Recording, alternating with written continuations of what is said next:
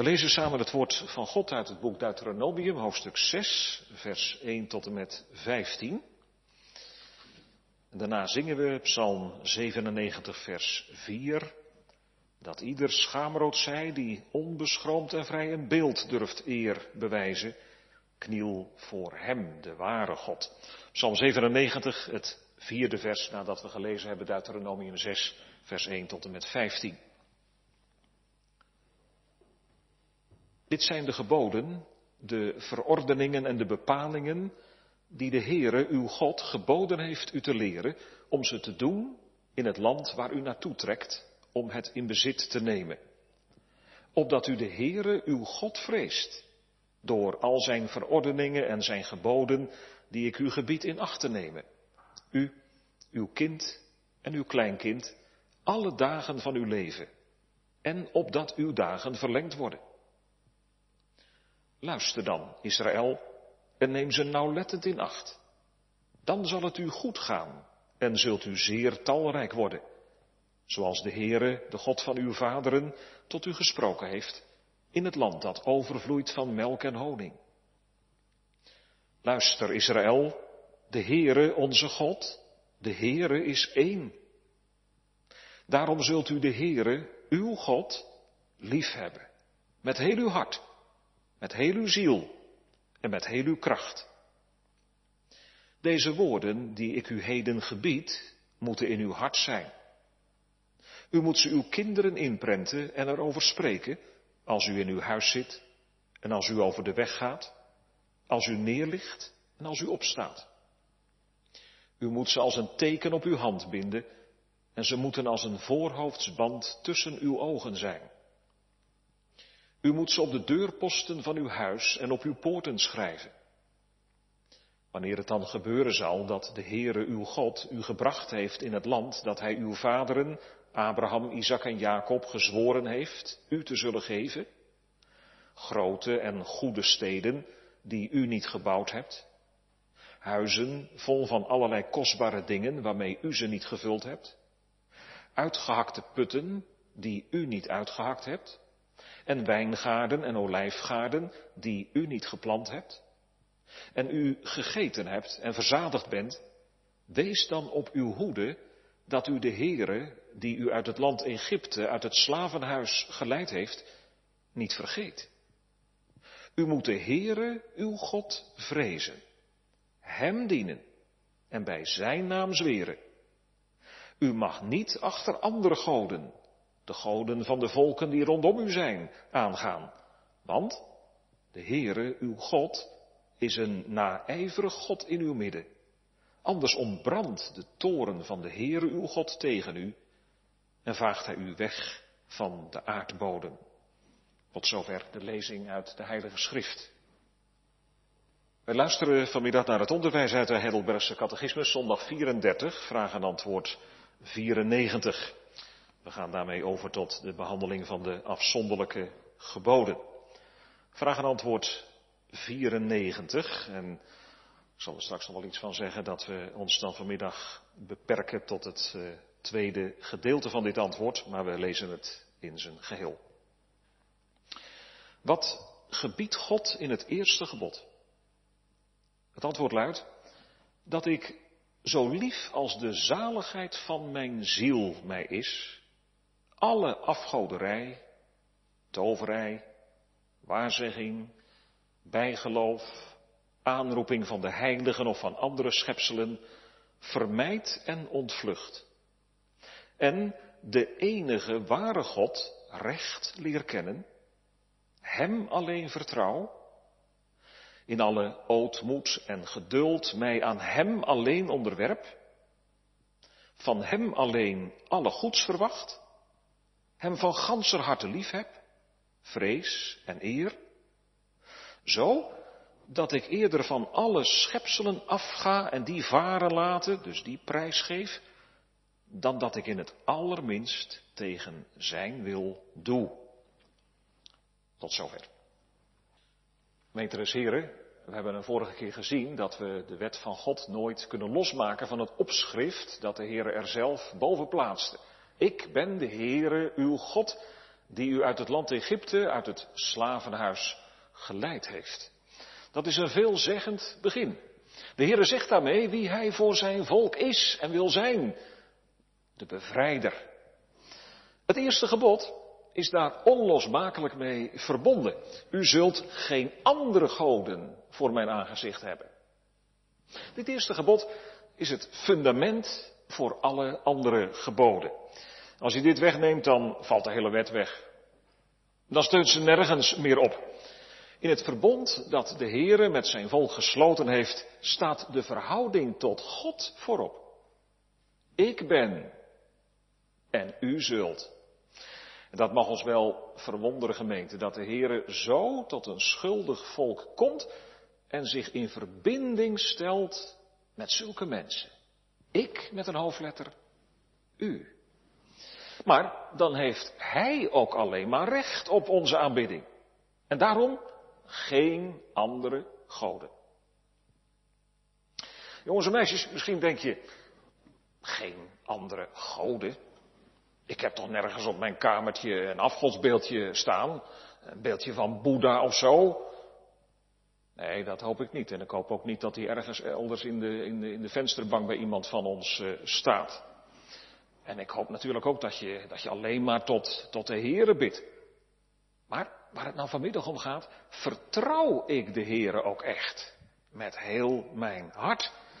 Of denk je misschien wel eens, nou kijk, als ik nou later eens rijk word. En ik ga een heleboel geld verdienen. Nou, wat zal ik dan een hoop leuke dingen kunnen doen? Dan komt het vast wel goed met mij. Kijk, dan wordt je geld een afgod. En zo zijn er nog wel meer. Het is heel fijnzinnig, gemeente van de opstellers van de catechismus, dat ze bij dit verbod, u zult geen andere goden voor mijn aangezicht hebben, allereerst een positieve vraag stellen. Dus niet wat verbiedt God, maar wat gebiedt God in dit gebod. Dat staat voorop. En daar willen we vanmiddag aan de hand ook van het tweede gedeelte van dit antwoord een nadruk op leggen. Natuurlijk is er ook een andere kant, wat het niet behoort te zijn, zoals het eerste deel van het antwoord laat zien.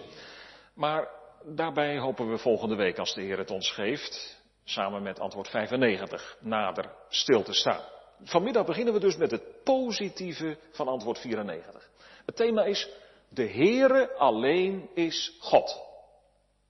En dan drie dingen.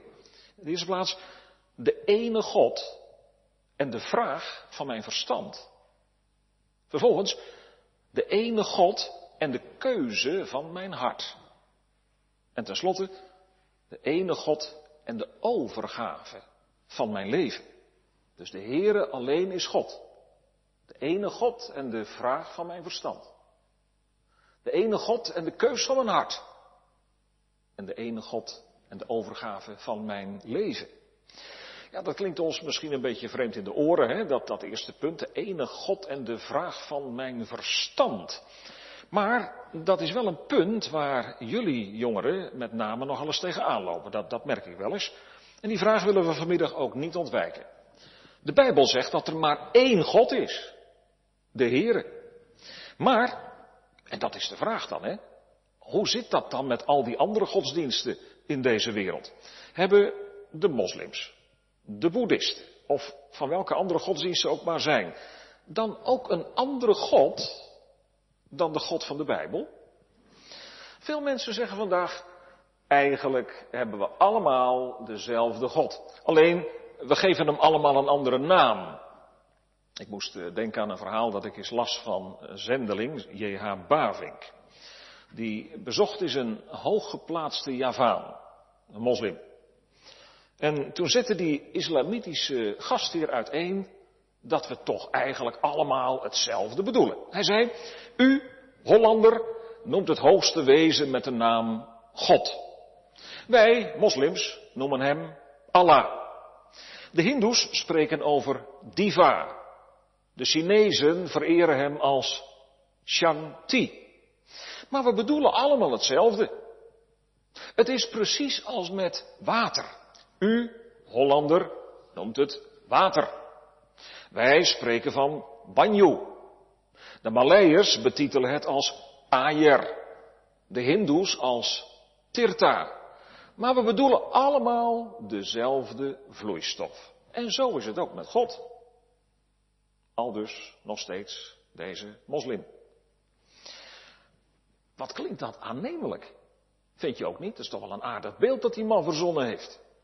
Maar het is een duivelse list om je zand in de ogen te strooien. De duivel doet niets liever dan op een hele aantrekkelijke manier God en de afgoden gelijk te schakelen.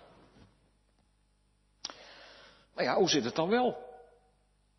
Wat, wat klopt er dan niet in deze redenering? Wel, wij moeten altijd de vraag stellen die de Bijbel zelf aan ons stelt. Wat denkt u, wat denk jij over de Christus? Vertel mij hoe jij over Jezus denkt en ik zal jou vertellen welk beeld jij van God hebt. Zie je in hem een profeet onder vele anderen, een van de vele waardoor het zogenaamde opperwezen in deze wereld spreekt? Ja, als je het zo ziet, dan is Jezus best te vergelijken met figuren uit andere godsdiensten. Bijvoorbeeld met de profeet Mohammed. Die wordt in de Koran op één, plaats, op één lijn geplaatst met Abraham, Mozes en Jezus. En ik zou ze niet graag de kost geven, die er vandaag net zo over denken. Maar wat wil je? Als het gezag van de Bijbel, als het enige woord van God niet wordt erkend, dan verval je in de grootste dwalingen. Maar als ik Jezus niet zie als een van de profeten in een lange rij, maar als de Christus, de zoon van de levende God, zoals Petrus hem beleed, dan gooi ik niet meer alle godsdiensten op één hoop. Dan beweer ik niet meer dat ze allemaal dezelfde God hebben. Want ik kan en ik wil over God niet anders meer spreken dan als de Vader van onze Heere, Jezus Christus. Kijk, als een moslim zo niet over God spreekt, dan heeft hij een andere God dan ik. De Koran zegt immers, Allah heeft geen zoon. De Koran ontkent ook de kruisiging en de opstanding van Jezus. De Koran tekent Allah als een God die zich niet ontfermt over zondaren. Nou, dan is hij mijn God niet. De jouwe toch ook niet, hoop ik. Er is een onverbrekelijke eenheid tussen Jezus Christus en de Vader. Ik en de Vader zijn één, zegt hij. En daarom is het onmogelijk om het woordje God anders in te vullen dan Jezus gedaan heeft. Vanwege die bijzondere eenheid tussen de Vader en Jezus kan de Heer Jezus ook zeggen dat niemand tot de Vader komt dan door Hem. Hij doet ons de Vader kennen. En daarom is er maar één naam onder de hemel gegeven waardoor wij moeten zalig worden. De naam van de Heer Jezus Christus. Paulus schrijft in Galaten 4 dat zijn lezers voor hun bekering God niet hebben gekend. Want ze dienden goden die in wezen geen goden zijn. Daar moeten we even goed op letten, gemeente. Dan zegt Paulus dus, voor hun bekering kenden ze God op geen enkele manier. Ook al dienden ze anderen. En aan de schrijft hij dat ze vroeger leefden in hun onbekeerde staat zonder God in de wereld. Vervreemd van het leven van God. Dat werd pas anders toen ze Christus leren kennen. Dus voor die, voor die tijd dienden ze God helemaal niet. Met al haar wijsheid heeft de wereld God niet gekend. Je kunt Hem namelijk alleen maar kennen door de openbaring van de Heilige Geest. Via het woord van God. En dat hebben wij allemaal zo broodnodig, gemeente. Dat de Heilige Geest ons kennis van God geeft. Via zijn woord. Nou is er iemand die heeft zijn catechisatie goed geleerd. En die zegt, ja, maar er is toch ook zoiets als, als een ingeschapen godskennis. Jazeker. Wat betekent dat, een ingeschapen godskennis?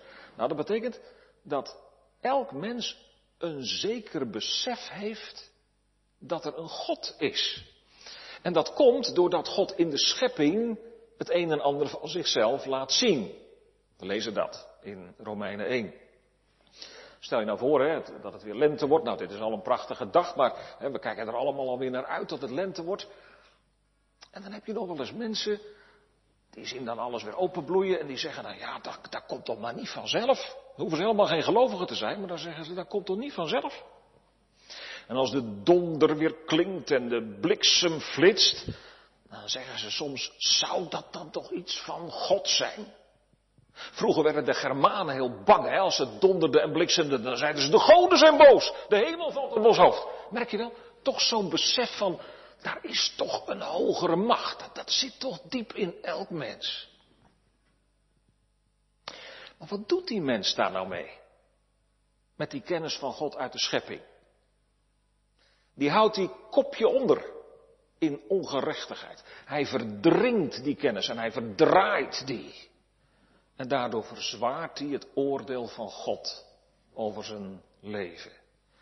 En daarom is er geen mens die vanuit de schepping om ons heen tot echte kennis van God kan komen.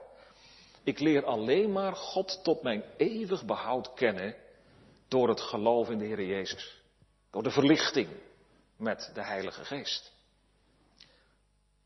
Zijn er dus valse godsdiensten in deze wereld? Jazeker. Toen Paulus in Athene kwam, toen liep hij daar rond in die stad, hè, toen zag hij zo'n beetje op elke hoek van de straat een afgodstempel staan. Het, het, het wemelde ervan. En dan gaat hij in gesprek met de filosofen op de berg Areopagus. En dan zegt hij, mannen van Athene, ik merk dat u in alle opzichten zeer godsdienstig bent. Maar hij had het even eerder al gezegd over al die heidenen, dat de volken op hun eigen wegen wandelen. Ze zullen dus alleen maar loskomen van hun afgodische bedrijf als ze zich bekeren tot de levende God. En dat is ook precies wat Paulus daar dan zegt op die Areopagus, en dat wordt hem niet in dank afgenomen. God verkondigt alle mensen alom dat ze zich bekeren. Nou, dat hebben wij ook nodig. Wat voor soorten afgoden wij er ook maar op nahouden. En daar hopen we volgende week wel iets meer van te zien. Jezus zegt, ik ben de weg, de waarheid en het leven. Niemand komt tot de Vader dan door mij. En dat evangelie moet aan alle mensen zonder onderscheid verkondigd worden met bevel van bekering en geloof. Want buiten Jezus ken ik God niet en is er geen redding voor mij. We gaan naar het tweede. De ene God en de keuze van mijn hart. Gemeente, het is bij de Here altijd alles of niets. Dat zegt het eerste gebod ons. De Here alleen of helemaal niet. In het eerste geval ben ik welzalig. In het tweede geval rampzalig. Vandaar dat het volk Israël ook steeds weer voor de radicale keus wordt geplaatst. Voor of tegen de Here. Dat kom je dat vaak tegen in het Oude Testament. En dat geldt ook voor ons. Toen het volk Israël zich in Canaan had gevestigd, ontbood Jozua vlak voor zijn sterven een vertegenwoordiging uit alle stammen. En nadat hij uitvoerig met hen gesproken heeft, en hen verteld heeft hoe de Heer hen uit Egypte geleid en naar Canaan gebracht heeft, doet hij een indringend appel op hen. Ik lees het u voor uit Jozua 24, vers 14. Nu dan, vrees de Heer, dien Hem in oprechtheid en trouw. Doe de goden weg die uw vaderen gediend hebben aan de overzijde van de rivier en in Egypte en dien de Heere. Maar als het in uw ogen kwalijk is de Heere te dienen, kies voor u heden wie u dienen zult. Of de goden die uw vaderen, die aan de overzijde van de rivier woonden, gediend hebben. Of de goden van de Amorieten, van wie u het land bewoont. Maar wat mij en mijn huis betreft, Wij zullen de Heere dienen. Een paar dingen vallen ons op. In de eerste plaats dat Jozua weer begint met het volk te herinneren aan wat de Heere voor hen gedaan heeft. Toen hij hen bij de hand nam en hen uit Egypte leidde. En het tweede is dit. Op grond daarvan roept Jozua het volk op tot een hartelijke keus voor de Heere. En dat geldt ook voor ons gemeente. En eigenlijk nog in meerdere mate, want God heeft zich nog veel heerlijker geopenbaard in de Heer Jezus Christus. Op grond van zijn beloften van genade en redding in Christus. Aan ons voorhoofd verzegeld door de doop. Zegt de Heer tegen ons, zeg het nu eens. Ben ik het nu niet waard? Dat je mij alleen dient. Jongen, meisje, maak nu die keuze voor mij. Ouderen die het nog niet gedaan heeft. Laat dat de keuze van uw hart zijn. U, jou, jij hier vanmiddag. Jongens en meisjes, even een voorbeeld. Soms heb je een feestje hè, en dan wordt er een, eh, een spelletje gespeeld. En dan ligt er soms een tafel vol met prijsjes. Als jij het spelletje nou gewonnen hebt, dan mag je een keus maken. Uit die prijsjes die daar liggen. Maar je kunt er natuurlijk maar eentje uitkiezen. Nu, zo hebben mensen, om zo te zeggen, een tafel vol met goden gemaakt. Maar er is maar één echte God. Hij is niet door mensen gemaakt. Weet je wat de Heer nou tegen jou zegt en tegen mij? Laat al die nepgoden nou maar liggen en kies voor mij. De enig ware, levende God. Ja, gemeente, het is of-of, hè. Je kunt niet en voor de Heer kiezen en tegelijkertijd afgoden aan de hand houden. Doe de vreemde goden weg, zegt Jozua. U kunt niet God dienen en de mammon, de God van het geld, zegt de Heer Jezus later. Eén van twee. En dat moeten we heel scherp zien en beleven, gemeente. Dat zal alleen maar kunnen als het de keus van ons hart is. Ja, en dat doe je nou nooit vanuit jezelf. Want eerlijk is eerlijk. In Adam hebben wij al gekozen. Voor de Satan, tegen de Heer. Het geheim van de goede keus ligt in de vernieuwing van je hart door de Heilige Geest. Nou, daarbij blijft onze verantwoordelijkheid voor 100% staande gemeente, want het staat niet voor niks in de Bijbel meerdere keren. Kies dan heden wie u dienen zult. Als ik dan zo door genade die goede keuze leer maken, dan leer ik volgens het antwoord de ware God op de juiste manier kennen. Belangrijk woord, kennen. Als je iemand wilt liefhebben, dan moet je hem of haar kennen. Onbekend maakt onbemind. En daarom bewerkt de Heilige Geest altijd allereerst de kennis van God in je hart. Een kennis in liefde. Zoals een man en een vrouw in hun huwelijksverbond elkaar ook meer en meer in liefde leren kennen. Als het goed is. En als de liefde van God in mijn hart is uitgestort, dan leer ik hem ook vertrouwen, het volgende woord. Hem alleen.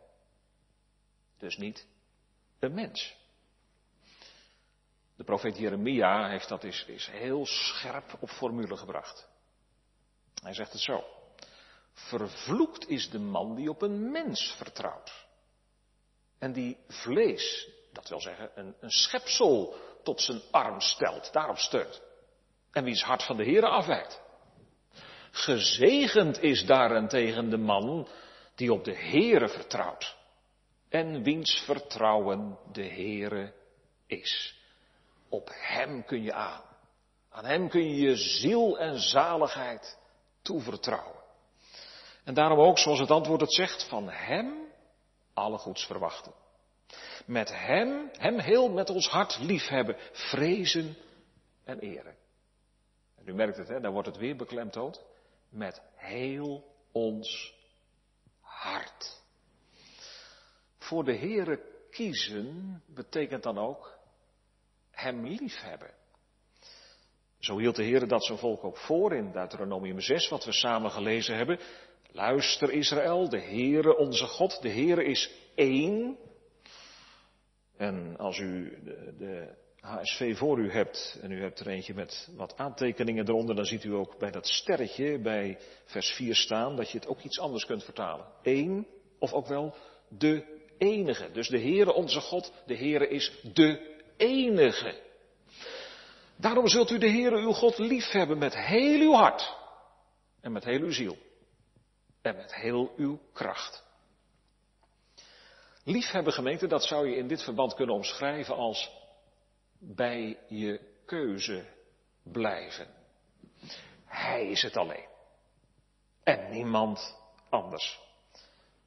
Zoals het hoort te zijn bij een man en een vrouw die in liefde voor elkaar gekozen hebben, dat ze elkaar dan ook in liefde trouw blijven.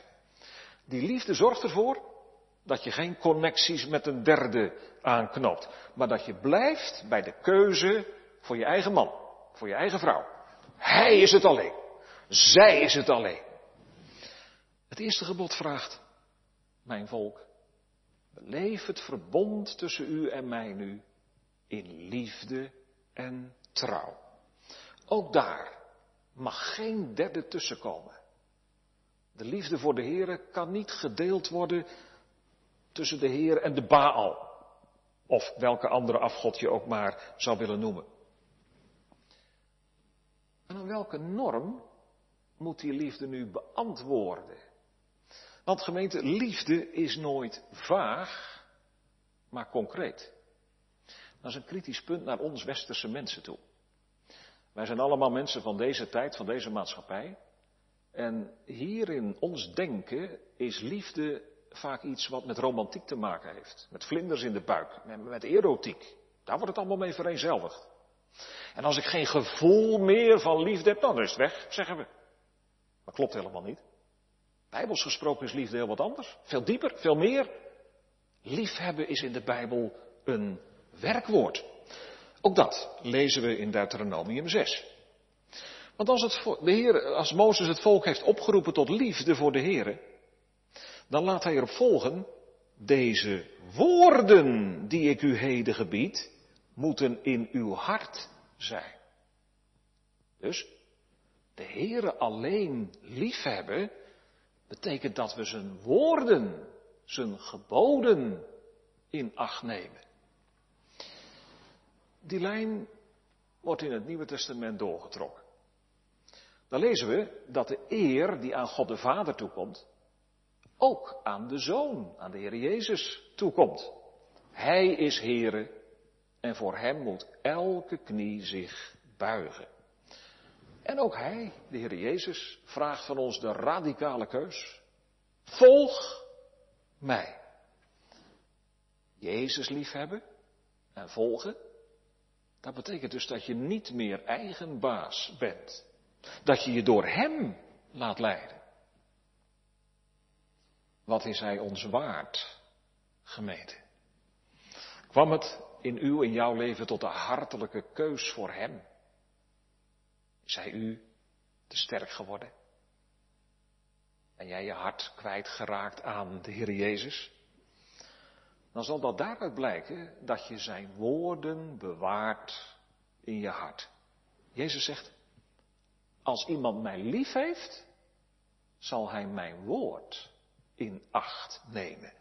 Zijn woorden horen en bewaren, maar ze dan ook doen. Wat komt het helaas veel voor dat we het woord wel horen, maar niet in acht nemen. Denk maar aan de gelijkenis van de zaaier. Wat viel er veel zaad in verkeerde aarde. Hoe is bij ons gemeente? Gaat het woord het ene oor in en het andere weer uit? Ja, dan getuigt het op de dag dat de Heer Jezus terugkomt tegen ons.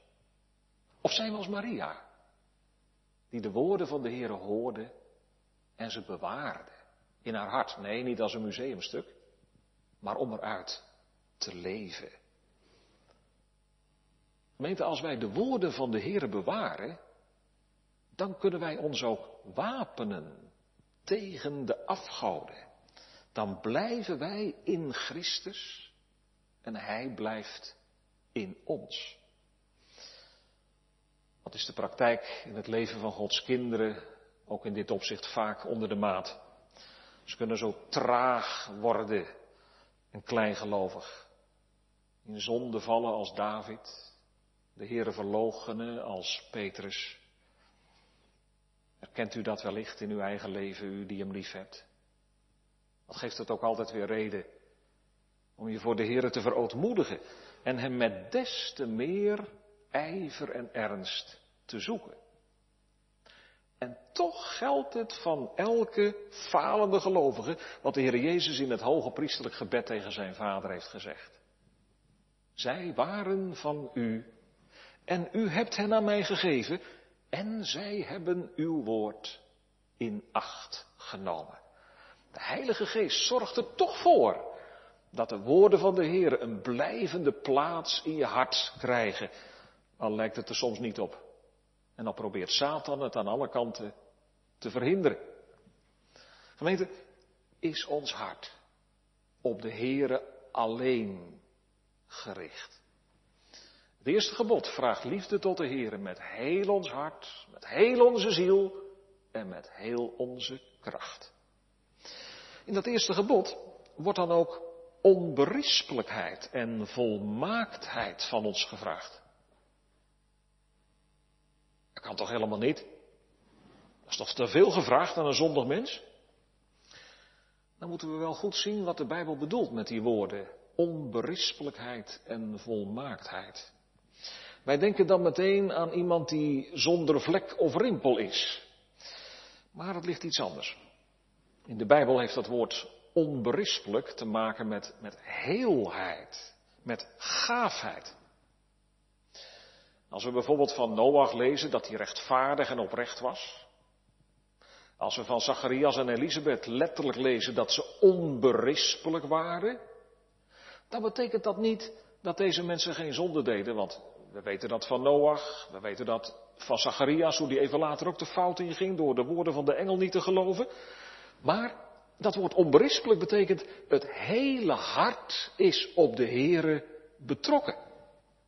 Er was geen plaats voor halfheid in de dienst van de Here, ondanks dat deze mensen soms ook in zonde vielen. Maar de rode draad in hun leven was, ze wandelden met God. Een tegenovergesteld voorbeeld is dat van de rijke jonge man over wie we lezen in het evangelie. Jezus zegt tegen hem, jongen, als je je bezit verkoopt, dan ben je volmaakt. Dat wil zeggen, gaaf. Uit één stuk. Maar daar zat het hem nou net op vast. Hij deed heel veel goeds. Het leek een jongen als, om door een ringetje te halen. Hij onderhield de geboden. Geweldig zo'n jongen zou je zeggen. Op die punten althans. Maar, maar, zijn hart was niet ongedeeld, niet gaaf tegenover God. Toen Jezus hem voorhield dat hij alles moest verkopen en dan volmaakt zou zijn, dat hij dan gaaf zou mogen heten, bleek dat hij halfslachtig was. Hij zat te vast aan zijn bezit. Hij had vele goederen, staat er. En daar had hij zijn hart op gezet. Het was bij hem God en de mammon, de geldgod. Hij hield twee ijzers in het vuur. De wet van God en zijn geld. Maar Jezus vroeg zijn hele hart. En niet de helft. Van David kon de Heere zeggen, hij heeft mij met een volkomen hart gediend. Was er dan niks op David aan te merken? Nou, we weten wel beter. En dan heus niet alleen maar één of twee dingen. Toch koos hij door Gods genade steeds opnieuw met heel zijn hart voor de Heer. Hij keerde steeds weer met berouw over zijn zonde terug naar de Heer. Er zat ondanks alle zondige kronkels toch een lijn in zijn leven. Gemeente, mag ik het eens vragen? Is die lijn er bij ons? Dat ongedeelde hart. Bid het maar steeds opnieuw en ik moet het ook doen voor mezelf, wat we vanmiddag samen gezongen hebben. Neigen mijn hart, heren. En voeg het samen om uw naam te vrezen. De koers van ons leven moet door het eerste gebod bepaald worden. Geen dubbelhartigheid, maar het hele hart voor Hem. En dat brengt ons ook op het laatste. De ene God en de overgave van mijn leven. Dat komt naar voren in de zinsnede die we ongeveer in het midden van het antwoord vinden. Dat ik mij in alle nederigheid en geduld aan Hem alleen onderwerp. Wanneer je met je hele hart op de Heer vertrouwt, dan aanvaard je ook Zijn leiding over je leven. Dat leren we van de Heer Jezus Christus, de grote wetsvervuller. Kijk maar naar Hem. En dan neem ik u mee in gedachten naar de hof van Gethsemane. Naar dat zo verschrikkelijke, moeilijke moment in Jezus leven. Wat doet hij daar? Daar onderwerpt hij zich in alle nederigheid aan de wil van zijn vader. Hoor maar hoe hij bidt. Vader, als het mogelijk is, laat deze drinkbeker aan mij voorbij gaan. Maar niet zoals ik wil, maar zoals u wilt. En daar houdt hij het bij. Daar volhardt hij in. Christus volgt zijn vader op het pad dat voor hem ligt. Daar zit hij niet één stap naast. In volharding, in geduld, mij aan hem onderwerpen. Ooit las ik een artikel over godsdienst in Nederland. En daar stond dit in. Buigen doet een Nederlander alleen nog maar in het fitnesscentrum. Dat is veelzeggend. Dat zit nou in ons allemaal, van nature. Niet voor de Here te willen buigen. Het beter te weten dan Hij. Maar gemeente, het is zo'n geweldige zegen als de Heilige Geest je dat afleert. En het je aanleert om je aan deze goede God en aan onze lieve heiland te onderwerpen. Achter hem aan te mogen komen. Dan kan ik misschien wel eens denken dat het verkeerd loopt, maar ik ontdek achteraf tot mijn beschaming zo vaak. Hij heeft het toch goed gedaan. Hij wist het beter dan ik. En daarom laat hem besturen, waken. Het is wijsheid wat hij doet. Zo zal hij het alles maken. Dat gij u verwonderen moet. En hoe het dan in sommige omstandigheden moet, dat weet ik niet. Maar één ding is voldoende om te weten. Hij weet het wel. En daarom maar achter hem aankomen. Mijn wil ondergeschikt maken aan die van hem. Want met de Here kom je nooit bedrogen uit. Even als voorbeeld, Jacob. Nou, die had heel wat op de Here aan te merken gehad. En hij had ook heel vaak zelf de lied genomen. Hè? Dat, dat weten we wel uit die hele geschiedenis. Maar er was ook heel veel misgegaan. En op een gegeven moment dan heeft Jacob ook commentaar op de Heer. En dan zegt hij, al deze dingen zijn tegen mij. Maar aan het einde van zijn leven, is het anders. Dan kijkt hij terug op de route die hij heeft afgelegd. En dan erkent hij dat de Heere hem als herder trouw geleid heeft en hem bewaard heeft op de weg. Gemeente, laten we ons zomaar overgeven aan zijn leiding en wil ook in deze onzekere tijd waarvan we op geen stukken na kunnen zeggen hoe, het verder gaat. Elke week, soms elke dag is het weer anders. Wat een onzekerheid, niet waar? En ik weet het, Daar komt veel tegenop. Daar ben je niet zomaar om je aan de Heer over te geven. Het gaat ons tegenover de Heer zo vaak als iemand die in een auto voorin naast de bestuurder zit. Jongens en meisjes. Dat zul je vast ook wel eens gehad hebben, hè? dat je naast je vader of moeder zat in de auto en dan kijk je natuurlijk mee. En dan je vader of je moeder die dan achter het stuur zit, die, die, gaat, die gaat dan iets doen waarvan jij denkt, oeh, dat gaat helemaal niet goed. Dan heb je de neiging om het stuur te pakken en mee te gaan sturen. Maar ik zat eens een keer als jongen naast iemand in een auto en die had op zijn dashboard een klein stickertje staan. Stond op, rij jij of rij ik? Zullen we daar maar aan denken? Als wij denken dat de Heer het soms niet goed doet, stuur jij of stuurt Hij? Hij alleen toch? Ja, dan moet je het stuur wel uit handen geven, gemeente. En dat is nou precies iets wat bij echte bekering hoort. En wat dus ook bij echte dankbaarheid hoort, hè, want in dat kader staat dit gebod. Geef de heiland het roer in handen van uw aardse levensschip. Hij zal veilig u doen landen. Hij kent elke rots en klip. Overgave aan hem. Dat gaat mij boven alles, zegt Gods kind. En zoals het hier ook verwoord wordt in het antwoord. Zodat ik eerder alle schepselen prijsgeef, daarvan afzie, dan dat ik het minste of geringste tegen zijn wil doe. Zei de Heer Jezus het niet? Wie vader of moeder lief heeft boven mij, is mij niet waard. En wie zoon of dochter lief heeft boven mij, mij niet waard. En wie zijn kruis niet op zich neemt en mij navolgt, dat je niemand overhoudt. Geen mens althans. Toen Jezus de wil van zijn vader deed, hield hij uiteindelijk niemand over. Er was in geen velden of wegen nog meer een discipel te bekennen. Ze waren allemaal van hem vandaan gevlucht. Tot en met Petrus met zijn grote mond toe.